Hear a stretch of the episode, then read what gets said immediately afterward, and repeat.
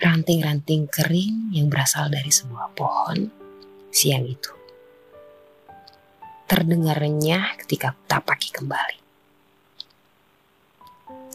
Dedaunan itu berterbangan di tiup angin. Seperti bernyanyi. Pohon besar itu mengikuti iramanya sang angin. Iya, tiupan angin ini sama persis seperti dulu. Di mana sepasang anak manusia yang melakukan sebuah perjalanan. Seingatku, mereka merencanakan lihat kebesaran sang pencipta dengan melepas bisingnya hingar-bingar perkotaan.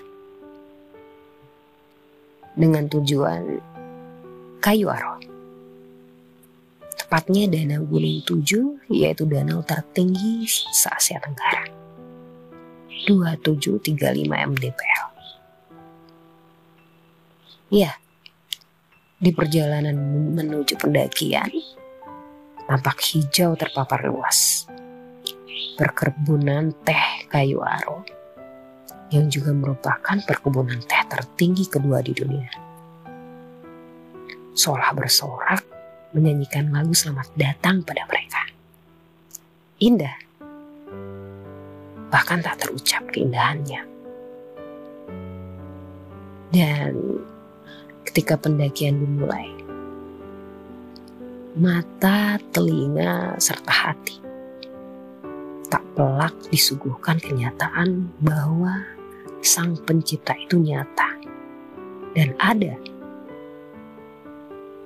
ketika tupai-tupai kecil, nyanyian burung, dan suara air terjun menyempurnakan perjalanan mereka. Tidak, tidak ada hal yang membuat mereka terhenti langkahnya.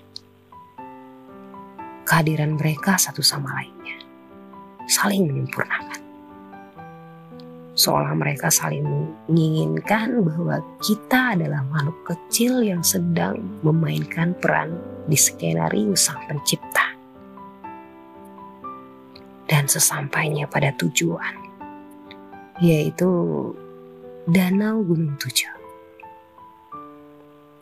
Di sana semua mengikis kesombongan diri dari mereka. Membuka mata dan menyadarkan bahwa tiada yang bisa melukiskan keindahan selain sang pencipta. Indah. Perjalanan yang sangat indah. Sama seperti perjalanan kisah bersamaan mereka. Tidak ada yang bisa melawan takdirnya semua sudah menjadi bagian dari skenario sang pemilik. Dan kini langkah mereka terhenti. Sang pemilik telah menentukan ketetapannya.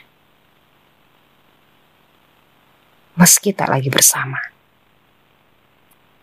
mereka tetap berbahagia berbahagia dengan takdir yang diuntukkan pada mereka masing-masing. Walaupun pada akhirnya langkah mereka tak lagi beriringan.